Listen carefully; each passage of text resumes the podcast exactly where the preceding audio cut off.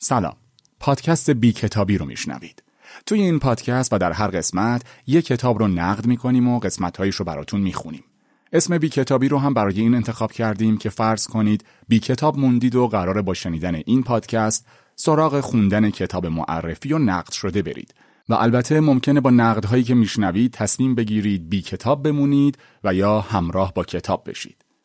حتما که تصمیم با شماست، ولی خب ما امیدواریم که هر اتفاقی هم بیفته منجر به همراهیتون با کتاب بشه. اینجوری هم نیست که بخوایم تعریف و تمجید الکی از کتابی داشته باشیم و بعضی اوقات ممکنه منتقدهای این پادکست شمشیر رو از رو بکشن و یه جورایی اون کتاب رو شرح شرحه کنن. برای هر کتاب هم حداقل سه نفر از منتقدهای پادکست مطلب دارن که فقط از یه زاویه دید و نظر یه نفر سراغ حلاجی کردن اون کتاب نریم. بخشای دیگه هم داره این پادکست، مثلا معرفی خیلی خیلی خلاصه و تیتروار بقیه آثار اون نویسنده یا مترجم و حتی انتشاراتی که اون کتاب رو چاپ کرده. یادتون نره هدف ما در کل کمک به بیشتر خونده شدن کتاب هاست، پس ممکنه از کتاب خیلی معروف تا کتابی که کمتر شناخته شده است بریم و حتما هم به این قضیه امیدواریم که شما با معرفی این پادکست به بقیه کمکمون کنید تا حرف از کتاب و شنیدن از کتاب بیشتر و بیشتر بشه. خب دیگه رسما قسمت اول رو شروع کنیم و وارد متن اصلی بشیم. این قسمت اختصاص داره به نقد کتاب ملت عشق به نویسندگی الیف شفاک.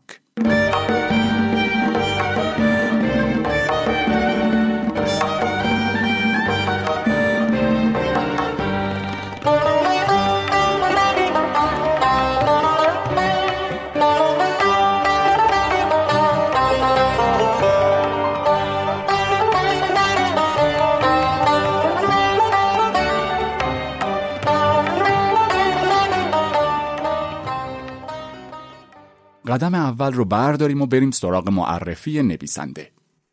الیف شافاک بیست و پنجم اکتبر هزار و نهصد و هفتاد و یک در استراسبورگ فرانسه به دنیا آمد. پدر و مادرش وقتی الیف کودک بود از هم طلاق گرفتند و دختر کوچیک همراه مادرش به آنکارا رفت. الیف توی ترکیه با مادرش که زن مدرنی بود و مادر بزرگش که یک زن سنتی بود زندگی میکرد. مادرش دیپلمات بود و به خاطر شغلش زیاد سفر می رفت و الیف رو همراه خودش می برد. برای همین نوجوانی الیف شافاک توی اسپانیا، اردن و آلمان گذشت. الیف شافاک تحصیلاتش رو توی دانشگاه فنی خاورمیانه در آنکارا و در رشته روابط بین الملل گذروند. کارشناسی ارشدش رو توی رشته مطالعات زنان گرفت و برای دکترا هم رشته علوم سیاسی رو انتخاب کرد. الیف شافاک نویسندگی رو از همون دوران دانشجویی شروع کرد و همون زمان هم داستانهاش رو منتشر می کرد. خودش از تجربه سفرها و زندگی تو مکانهای مختلف راضیه و معتقد همه اینها به اون کمک کرده تا توی نوشتن موفق باشه و آثاری رو خلق کنه که همه مردم اونها رو بپسندن. البته دولتی‌ها خیلی جزو این عموم مردم نبودن و بعضی از نوشته‌های شافاک به مذاق دولت ترکیه خوش نیومد و کار اون رو به دادگاه کشوند. کتاب حرامزاده استانبولی که سال دو هزار و شش منتشر شد، کتابی بود که الیف شافاک به خاطرش به خیانت به هویت ترکی محکوم شد. داستان کتاب شافاک درباره رابطه خانواده‌ای ترک تبار با خانواده ارمنی آمریکاییه. تو این کتاب اون به ماجرای نسل کشی ارامنه اشاره کرده. البته در نهایت این پرونده به دلیل کافی نبودن مستندات بسته شد. الیف شافاک تو طول مدتی که درگیر این شکایت و دادگاه بود، فرزندش رو باردار بود. بعد از زایمان فرزندش دچار افسردگی میشه. شافاک بعد از پشت سر گذاشتن این تجربه کتاب شیر سیاه رو نوشت. خود زندگی نامه‌ای که تمام این وقایع و ماجراها رو در اون شرح داده. شافاک فعال حقوق زنان و منتقد وضعیت سیاسی و اجتماعی ترکیه و خاورمیانه است. شافاک صدای کسانیه که صداشون شنیده نمیشه. درباره بیگناهان، اقلیت‌ها، آواره‌ها و تبعید مینویسه. اون جایی توی صحبتاش گفته تمامی نویسندگان باید علیه سرکوب‌های ترکیه اعتراض کنند. ترکیه در صدر دستگیری روزنامه‌نگاران است. هزاران نفر صرفاً به خاطر امضا کردن درخواست صلح شغل خودشون رو از دست دادند. در ترکیه تعداد خشونت‌های خانگی هزار و چهارصد درصد افزایش یافته است. ترکیه در میان صد و چهل و نه کشور جهان در شاخص شکاف جنسیتی بنا به گزارش انجمن اقتصاد جهانی رتبه صد و سی را دارد. فقط حدود پانزده درصد موارد سوء استفاده جنسی کودکان در این کشور گزارش می شود. شمار کودک همسری در این کشور فاجعه است. ما باید به جای اینکه وانمود کنیم مشکلی وجود ندارد، باید درباره آن صحبت کنیم. شافاک از این نوع گفته‌ها و اعتراض به وضعیت حاکم بر جامعه کم نداشته. الیف شافاک کتاب‌هاش رو به زبان‌های ترکی و انگلیسی می‌نویسه. اون در گفتگویی درباره زبان نوشته‌هاش گفته که زبان ترکی رو برای بیان غم و اندوه استفاده می‌کنه و زبان انگلیسی برای اوقاتی که می‌خواد از کمدی سیاه بهره بگیره. جالبه که خودش مترجم کارهاش از انگلیسی به ترکیه و نوشته‌هاش رو بعد از ترجمه به سبک و سیاق خودش بازنویسی می‌کنه.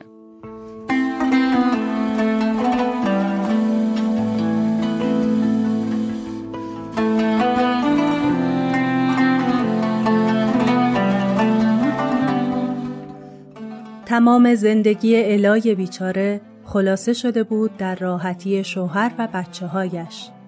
نه علمش را داشت و نه تجربه اش را تا به تنهایی سرنوشتش را تغییر دهد. هیچگاه نمی توانست خطر کند. همیشه محتاط بود.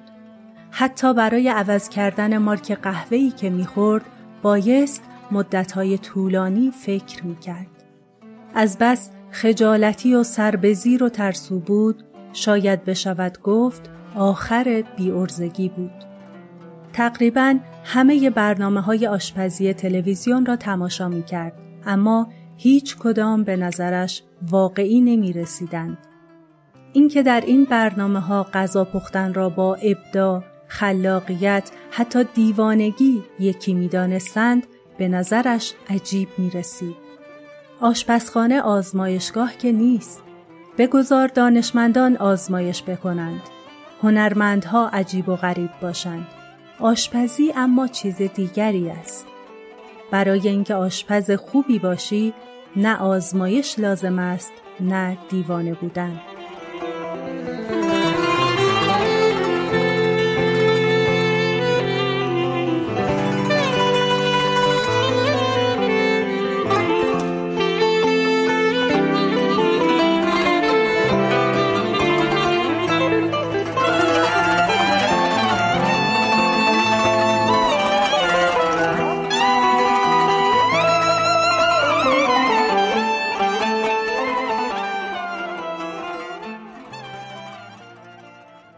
خب هایلایت اول ملت عشق رو شنیدید و دیگه وقتشه که کتاب ملت عشق رو معرفی کنیم و خلاصه ای هم ازش بگیم. کتاب ملت عشق به اسم انگلیسی The Forty Rules of Love مشهورترین کتاب الیف شافاک تو ایرانه که سال دو هزار و نه منتشر شد.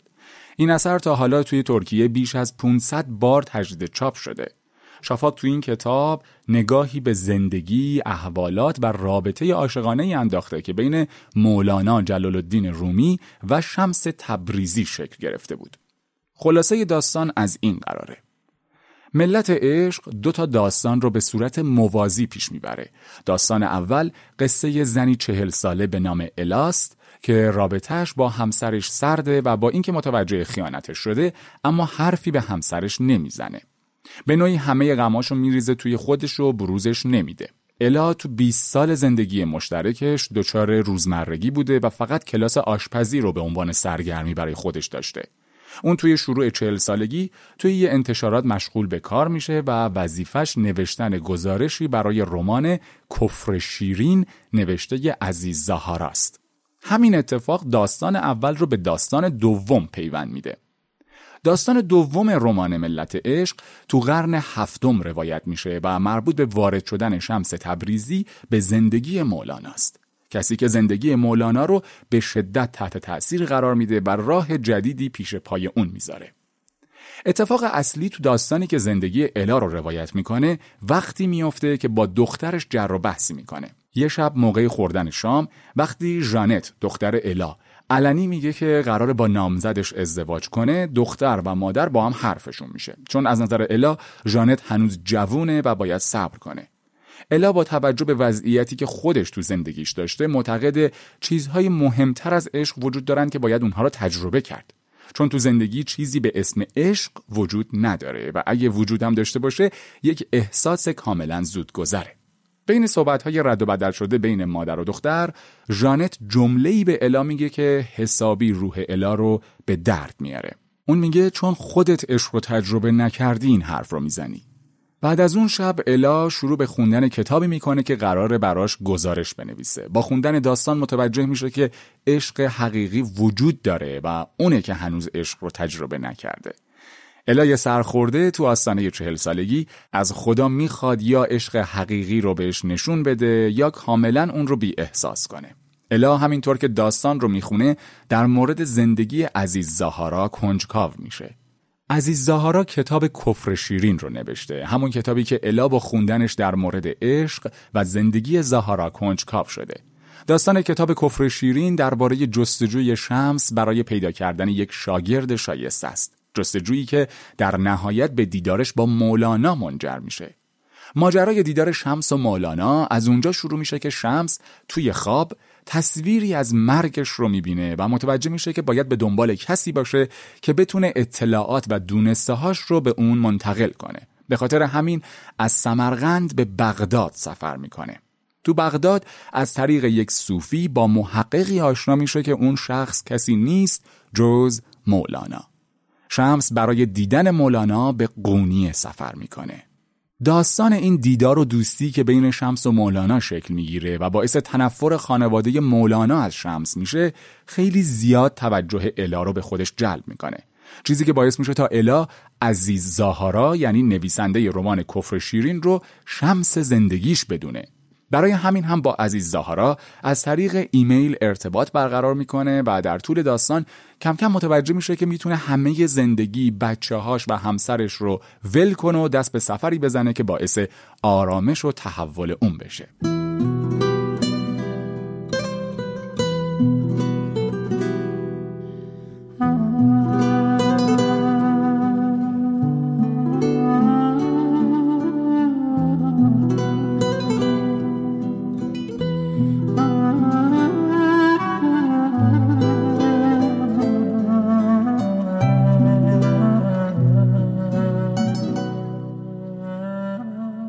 شمس با همان لحن آرام و با وقار ادامه داد: میگویی میخواهی به دریای تصوف قدم بگذاری، اما حاضر نیستی بهایش را بپردازی. اینطوری نمی شود. برای یکی پول و ثروت تله اصلی است، برای یکی دیگر شهرت و مقام، برای دیگری تن و شهوت. انسان در وهله اول باید از شر چیزی خلاص شود که در این دنیا بیشترین اهمیت را برایش دارد. این شرط اول قدم گذاشتن در این راه است. زندگی عذابی تمام نشدنی است. انگار همیشه بین زندگی و مرگ گیر کرده ام. همیشه در برزخم. هر انسانی به کتابی مبین میماند در جوهرش، منتظر خوانده شدن. هر کدام از ما در اصل کتابی هستیم که راه می رود و نفس می کشد. کافیست جوهرمان را بشناسیم. فاحشه باشی یا باکره، افتاده باشی یا عاصی، فرقی نمی کند. آرزوی یافتن خدا در قلب همه ما، در اعماق وجودمان پنهان است. از لحظه‌ای که به دنیا می‌آییم گوهر عشق را درونمان حمل می‌کنیم. عشق خدا به دریا می‌ماند. هر انسانی به قدر ذاتش از آن آب برمی‌دارد.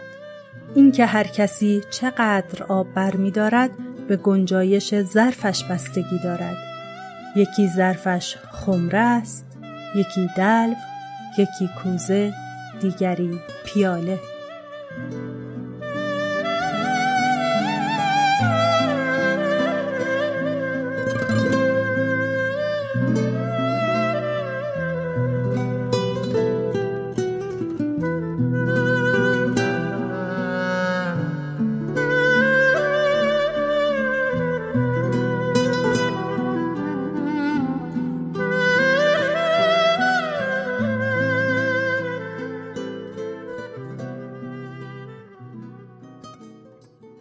خب، بعد از شنیدن هایلایت دوم کتاب ملت عشق وقتشه که نقد اول این کتاب رو براتون بخونم. قبلش هم بگم که منتقدهای این پادکست خودشون نویسنده یا مترجم یا کتابخونه حرفه‌ای هستن که کم کم تو صفحه اینستاگرام پادکست باهاشون آشنا میشید.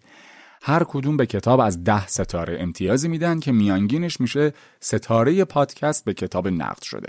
راهله که خودش مترجم کتابه با دادن شش ستاره به این کتاب نقدش رو به این شکل برای بی کتابی ارسال کرده. ملت عشق، اولین چیزی که مثل قلاب مخاطب رو جذب میکنه عنوان یک کتابه. ملت عشق عنوان فریبنده‌ایه، چون از عشق حرف میزنه، از چیزی که انسان همیشه دنبالش بوده و هرچی بیشتر به سمتش رفته کمتر پیداش کرده. شاید بهش رسیده باشه، اما نگهداریش کار خیلی خیلی سختی بوده. برای همین هر خواننده‌ای که اسم این کتاب یعنی ملت عشق یا اسم دیگش یعنی چهل قاعده عشق رو میبینه، با خودش فکر میکنه شاید این کتاب بتونه من رو به عشق واقعی برسونه. وقتی از قانون و قاعده حرف میزنیم فکر میکنیم حتما دیگه ماجرا خیلی جدیه و این بار دیگه به عشق حقیقی میرسیم. پس تعجب نکنیم از اینکه مردم زیادی در جهان سراغ این کتاب رفتن. مخاطب ایرانی هم با نگاه دیگه‌ای سراغ این رمان میره. وقتی میفهمه ماجرا به مولانا و شمس مربوطه، عجیب نیست که مشتاق‌تر میشه برای خوندنش. یکم فکر کنیم تا چند سال پیش کی خبر از تورهای قونیه و آشنایی با مولانا و اطرافیانش و عرفان و صوفیگری و رقص و سما بود. اما حالا هموطنای ما در کنار خیلی از مردم جهان راه میافتن سمت ترکیه و روزهای ویژه زیارت آرامگاه مولانا رو میشناسن. حالا دسترسی به اطلاعات خیلی ساده شده و عجیب نیست اگه کتابی که به زندگی مولانا و شمس ربط داره یکی از پرفروشترین کتاب‌های جهانه.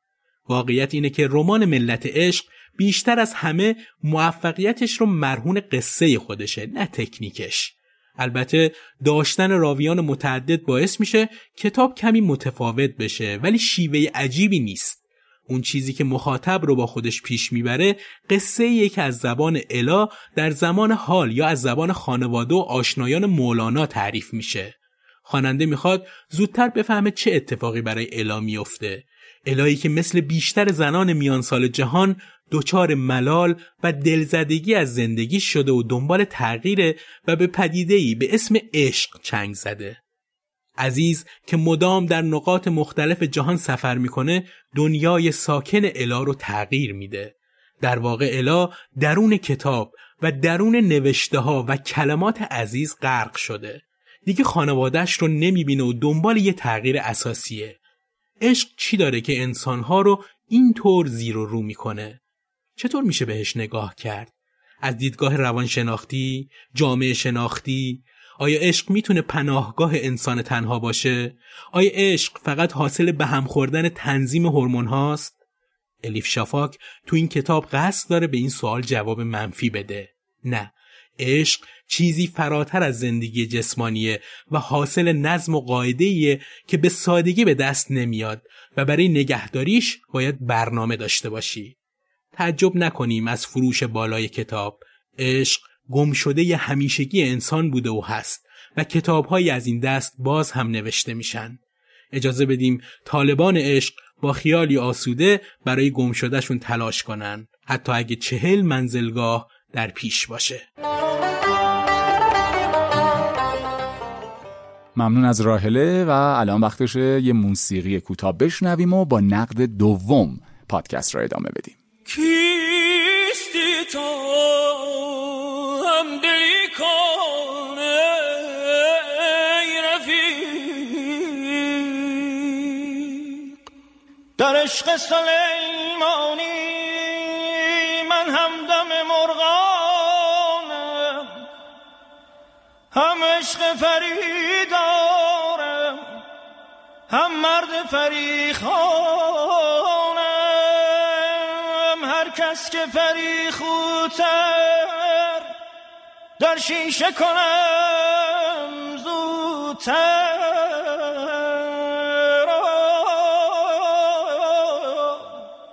برخانم و افسونش هر راقب جان بانم،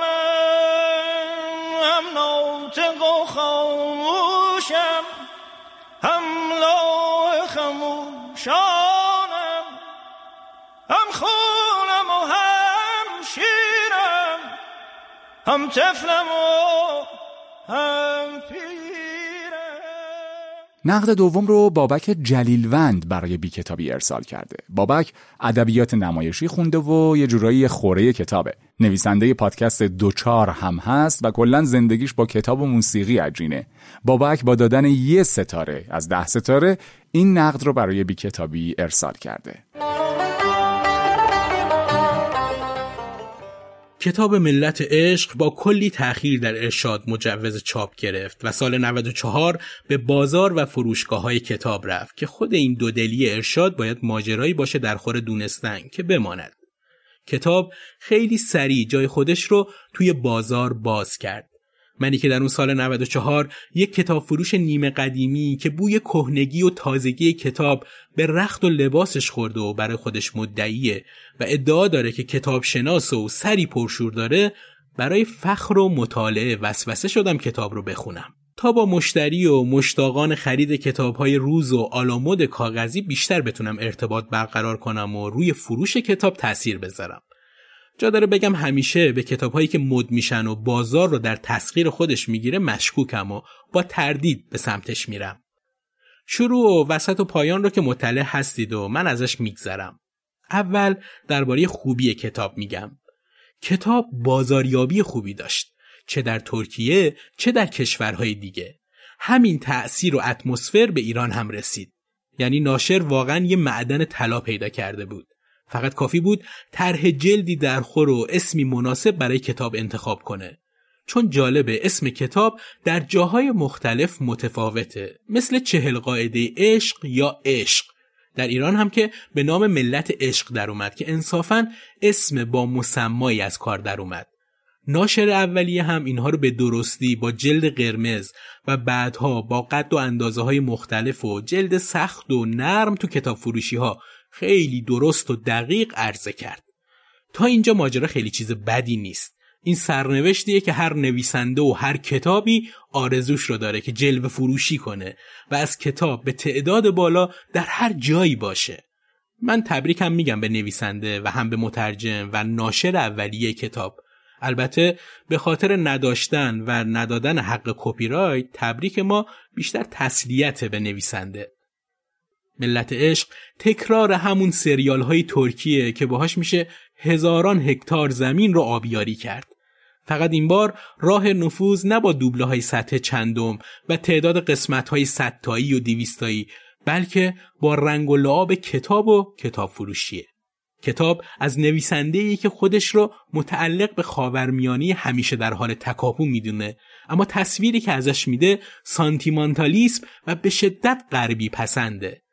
این دست از نویسندگان از نظر من میرن کنار فیلمسازانی که برای غرب و غربی بودن زیست میکنن و تصویری که از خاورمیانه نشون داده میشه برای لطف و تشویق جشنواره‌ها و نمایش‌های پرزرق و برقه. شافاک هم از همین منطق به خوبی استفاده کرده و مولانا و شمس هزار بازی عشقی و عرفانی با ترکیب روانشناسی عامه پسند و شاید زرد برای خواننده های خوشنشین و بالانشین غربی ساخته و پرداخته میکنه که همین بازتاب مثبت از اون ور کره زمین باعث میشه این ور هم متقاضیان زیادی پیدا کنه. حتی کار به تعصب و بهترین کتاب زندگی من و ما میرسه و عکس گرفتن از کتاب و جملات رو این ور اون ور استفاده کردن تا گفتن این جمله پرتکرار که نخوندیش عمرت بر فناست. بزرگترین ایراد کتاب شاید در خود ما باشه، اینکه در این سالها ما هیچ کار چندان مفیدی روی شخصیت مولانا و شمس و ماجراهاش نکردیم. اگه کتابی هم منتشر شده به شدت تخصصی و اکادمیک و فضل فروشانه بوده. همیشه اون گروه از خوانندگانی که شیفته ساده‌خوانی و ساده‌سازی این شخصیت‌های تاریخی واقعی هستن آمدانه نادیده گرفته شدن که خودش زخمی بر پیکری تاریخه که ما هنوز توانایی بیان تاریخ رو چه شعری، چه سیاسی و چه اجتماعی به زبانی عام و همه فهم نداریم.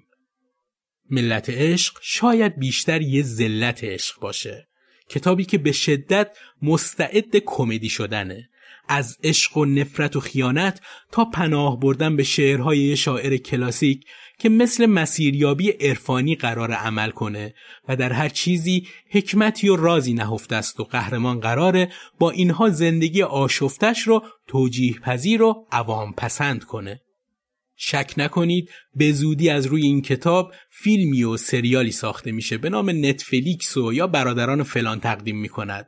این کتاب ها برای چنین بازاری تهیه شده چون بوی کاسبی از کتاب خیلی خوب به مشام میرسه. کتاب به شدت مثل سریال های این روزهای ترکیه که خیلی فراگیر شده و یه چیز خیلی گلدرشت رو بیان میکنه: خیانت کنید رستگار شوید. فقط این بار به جای اسم کمال خان و اوزل و اوغلوها که یا مانع رستگاری قهرمان یا باعثش میشن، قرار نقش رو مولانا و شمس بازی کنن. به جای تیر و تفنگ و ماشین‌های گرون و ویلاهای اونچنانی، قرار شعر و عرفان و شمع و موسیقی این کارها رو انجام بده. کتاب از یه جایی دیگه تبدیل به املت عشق میشه و مدام از شما دعوت میکنه که لقمه‌ای بردارید و کنار نکشید. هایلایت سوم رو بشنویم و با نقد سوم بی کتابی رو ادامه بدیم.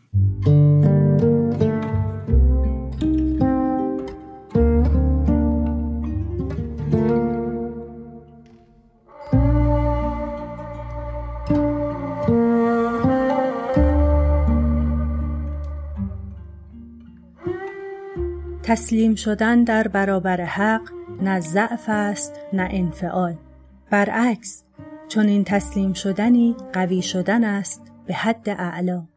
انسان تسلیم شده سرگردانی در میان موجها و گردابها را رها می کند و در سرزمینی امن زندگی می کند. اگر یکی را که دوستش داری از دست بدهی، بخشی از وجودت همراه با او از دست می رود. مانند خانه‌ای متروکه اسیر تنهایی تلخ می شود، ناقص میمانی. خلأ محبوب از دست رفته را همچون رازی در درونت حفظ میکنی. چنان زخمی است که حتی زمانی که خوب شود باز خونچکان است. گمان میکنی دیگر هیچگاه نخواهی خندید، سبک نخواهی شد. زندگیت به کورمال کورمال رفتن در تاریکی شبیه میشود، بی آنکه پیش رویت را ببینی، بی آنکه جهت را بدانی. فقط زمان حال را نجات می دهی. شمع دلت خاموش شده، در شب ظلمات مانده ای. عمری که بی عشق بگذرد بیهوده گذشته است. نپرس که آیا باید در عشق الهی باشم یا عشق مجازی، عشق زمینی یا عشق آسمانی یا عشق جسمانی. از تفاوت‌ها تفاوت می‌زاید، حالان که به هیچ متمم و صفتی نیاز ندارد عشق. خود به تنهایی دنیایی است عشق. یا درست در میانش هستی در آتشش، یا بیرونش هستی در حسرتش.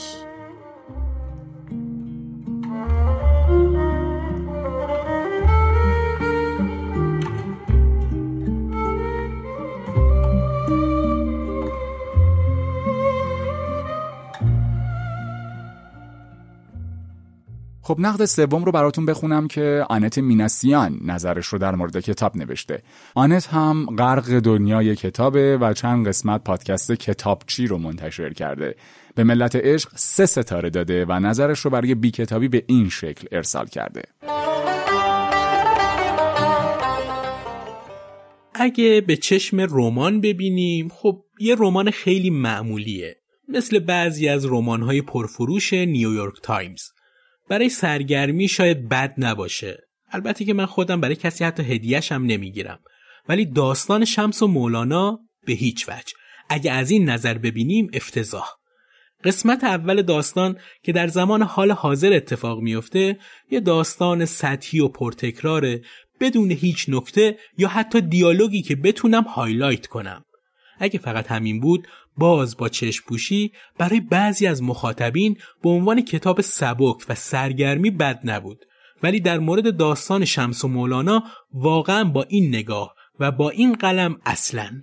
حتی وقتی این مطلب رو می نوشتم یه لحظه می خواستم بنویسم داستان اصلی کتاب، که اصلا نتونستم بگم کدوم اصلی و کدوم فرع داستان باشه بهتره. اساساً خانم الیف شافاک کتاب‌های عمیقی ندارن و قلمی که بتونه همچین داستان عمیقی رو روایت کنه.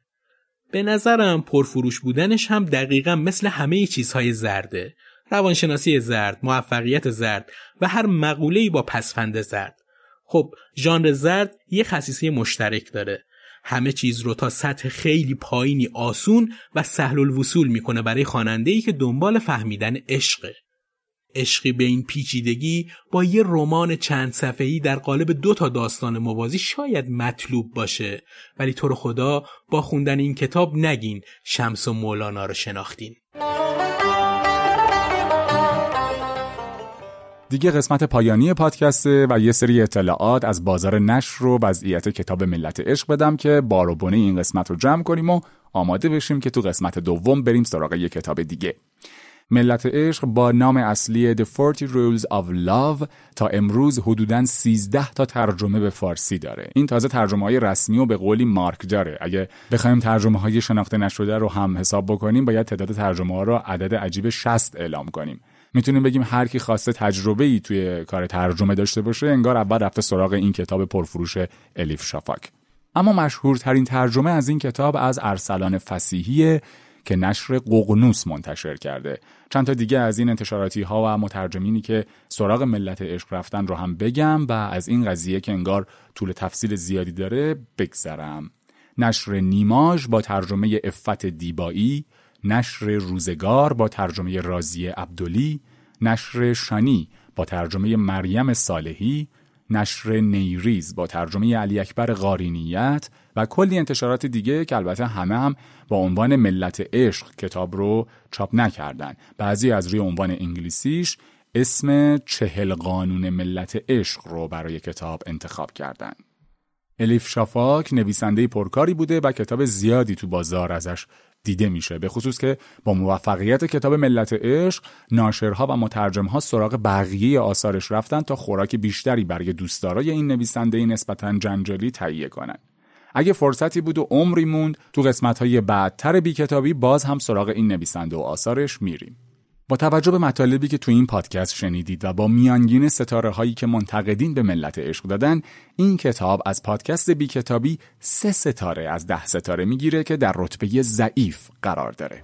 نیکوان رفتن بسان تا بماند وزل ایمان ظلم و لعنت تا بماند تا قیامت ترک جنس آن بدان در وجود آید بود رویش بدان رگ رگ است این آب شیرین آب شور در خلایق می رود تا نفخ صور من جهان را چون رندی دیدم کنون چون در این آتش بدیدم این سکون چون در این آتش بدیدم عالمی زر زر اندروی سادمی. این اولین قسمت بی کتابی بود که شنیدید. من الیاس گرجی هستم و بی کتابی رو براتون اجرا کردم. بخش هایلایت ها رو مرضیه محمدزاده برای بی کتابی خوند. بی کتابی پادکستی به کارگردانی محمد نازمی که در اپلیکیشن های پادکست پخش میشه. مهدی جعفرزاده هم تهیه کننده پادکسته. حتما نظراتتون رو در بخش کامنت ها برامون بنویسید و پیشنهاد بدید که سراغ چه کتاب و چه نویسنده‌ای و چه ناشری بریم. خوشحال میشیم که نقد شما به کتاب معرفی شده تو این قسمت رو هم بخونیم. روزگار رو چه دیدید؟ شاید توی قسمت شما به عنوان منتقد نظرتون رو توی بی کتابی منتشر کنید. بی کتاب نمونید و خدا نگهدارتون.